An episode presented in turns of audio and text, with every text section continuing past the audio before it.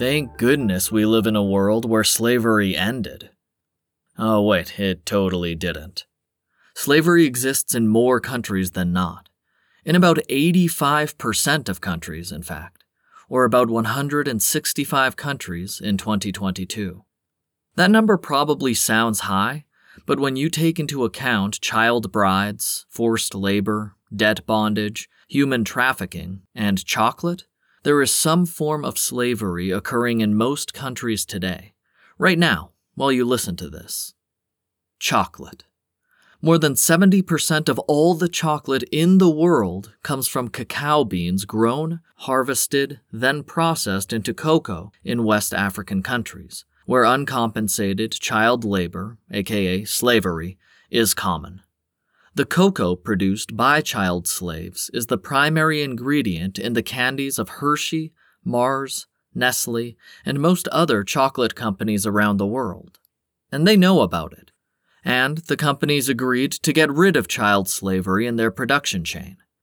Then agreed to decrease child slavery in their production chain then decided to keep child slavery in their production chain. Since most adult cacao farmers make less than $1 a day, they reduce costs by forcing children to work for them. If the child runs away, the child is whipped, or their feet are cut open, or they're forced to drink urine as a punishment. In just the Ivory Coast and Ghana, over 2 million children are being forced to pick, transport, and manually process cacao beans. Sometimes by entrepreneurial slave owners and human traffickers, and sometimes by their parents, who live in an area where literally the only job available is selling cocoa to giant corporations who buy the cocoa at such a low price the farmers feel compelled to use their children for labor. The children use machetes and chainsaws to cut the cacao beans from the trees and fill up bags that can weigh over 100 pounds. Ali Diabate, a former child slave, says, quote, Some of the bags were taller than me. It took two people to put the bag on my head. And when you didn't hurry, you were beaten. Because the children have to use a machete, the only available tool, to individually open the seed pods in order to get at the cacao beans, Many children have scars on their hands and arms from accidents in which they cut themselves open. On the plantations, potent insecticides are used to keep down the insect population and protect the crops.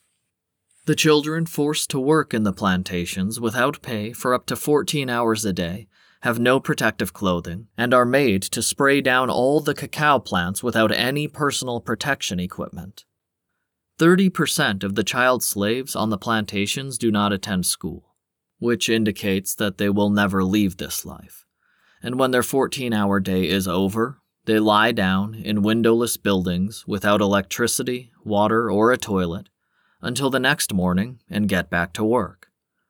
Then fall, exhausted, asleep again, and then get up and go back to work, and are beaten, and fall asleep and get up and are exposed to toxic chemicals, and fall asleep and get up and crack open seed pods with a machete for 10 hours and are beaten if they slip and cut themselves with the machete, and fall asleep and get up and work and work and are beaten and are poisoned and work.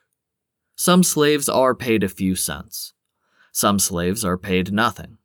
It's common, after five years of unpaid slave labor, for the slaves to be given cocoa packets at the end of the day as compensation for their work, that the slaves can sell in a flooded market for less than a dollar that won't get them half of a decent meal.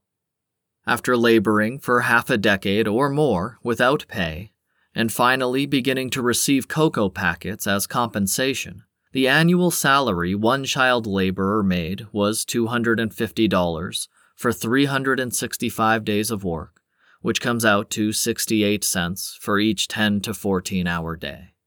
Abo Traore traveled to the Ivory Coast from Burkina Faso to get an education. Instead, a human trafficker took him to a cacao plantation and forced him to work.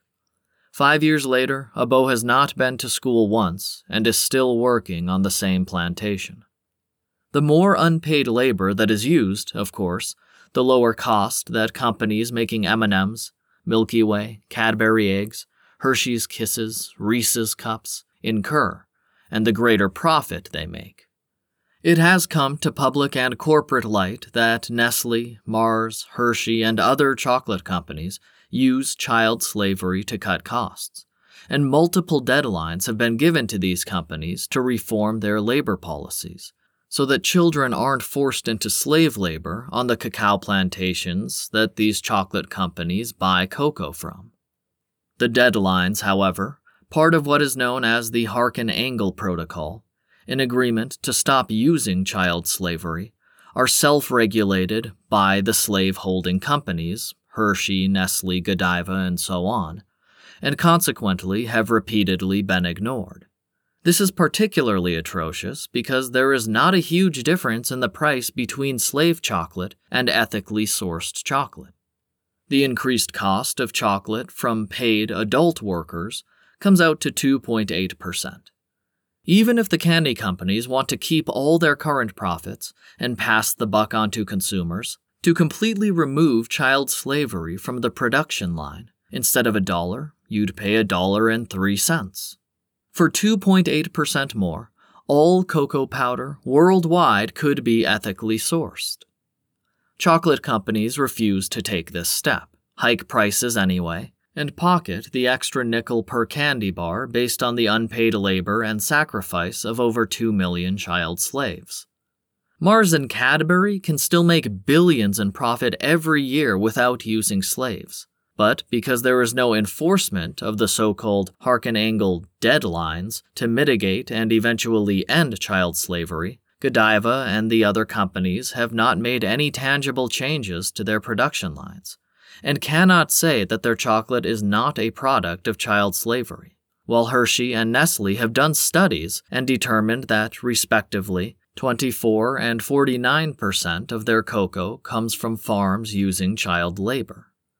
The self regulated Harkin-Engel Protocol took so called effect in 2001, and some companies signed the Harkin-Engel Protocol and some companies agreed to eradicate child slavery from their supply lines and label their chocolate with fair trade markings.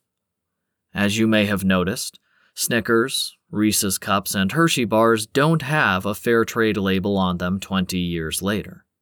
In 2005, the original deadline of the protocol, none of the companies who had agreed to stop using child slavery had stopped using child slavery. In 2008, the second deadline, nothing had changed. Nothing changed by a third deadline in 2010, and the chocolate company said that it would be too difficult to stop using child slavery to make their chocolate. Hiring adults rather than allowing farms to traffic and exploit child slaves and incurring 2.8% more cost was too difficult for Hershey, Nestle, Mars, Cadbury, Godiva, and the rest of the group. Ali Diabate says, quote, The beatings were a part of my life. Any time they loaded you with bags and you fell while carrying them, nobody helped you. Instead, they beat you and beat you until you picked it up again. End quote. Major chocolate companies publicly decided in 2010 that instead of ending child slavery, they would remove 70% of child labor from their supply chains by 2020. By 2020, child labor had grown from 1.5 million to over 2 million children forced to work on cacao plantations in Ghana, the Ivory Coast, and Nigeria.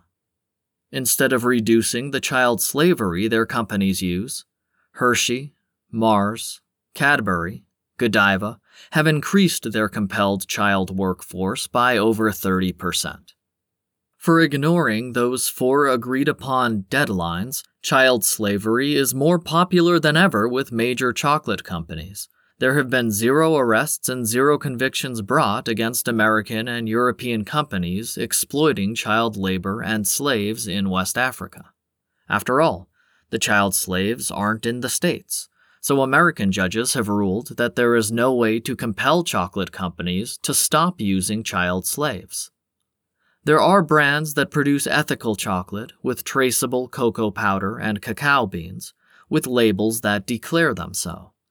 Tony's Chocolonely, Alter Eco, Divine. There are companies that are working to eradicate modern slavery and child labor from chocolate supply lines.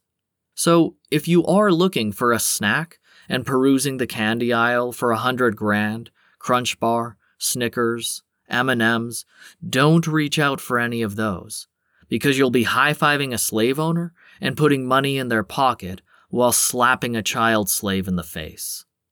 Drisa, another child slave, says that, quote, when people eat chocolate, they are eating my flesh.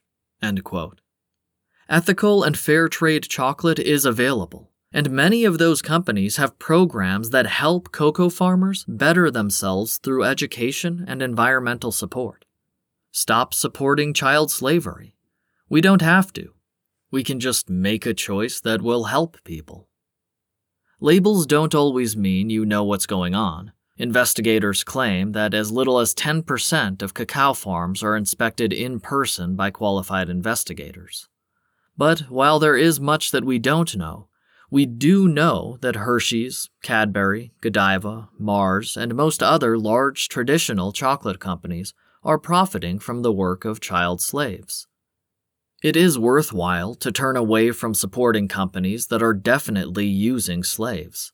I don't want to be ashamed of the world I'm living in, and we can fight against slavery by literally buying candy. Since it costs essentially the same amount, and is far less likely to have used slave labor during production, why not just grab a different bar?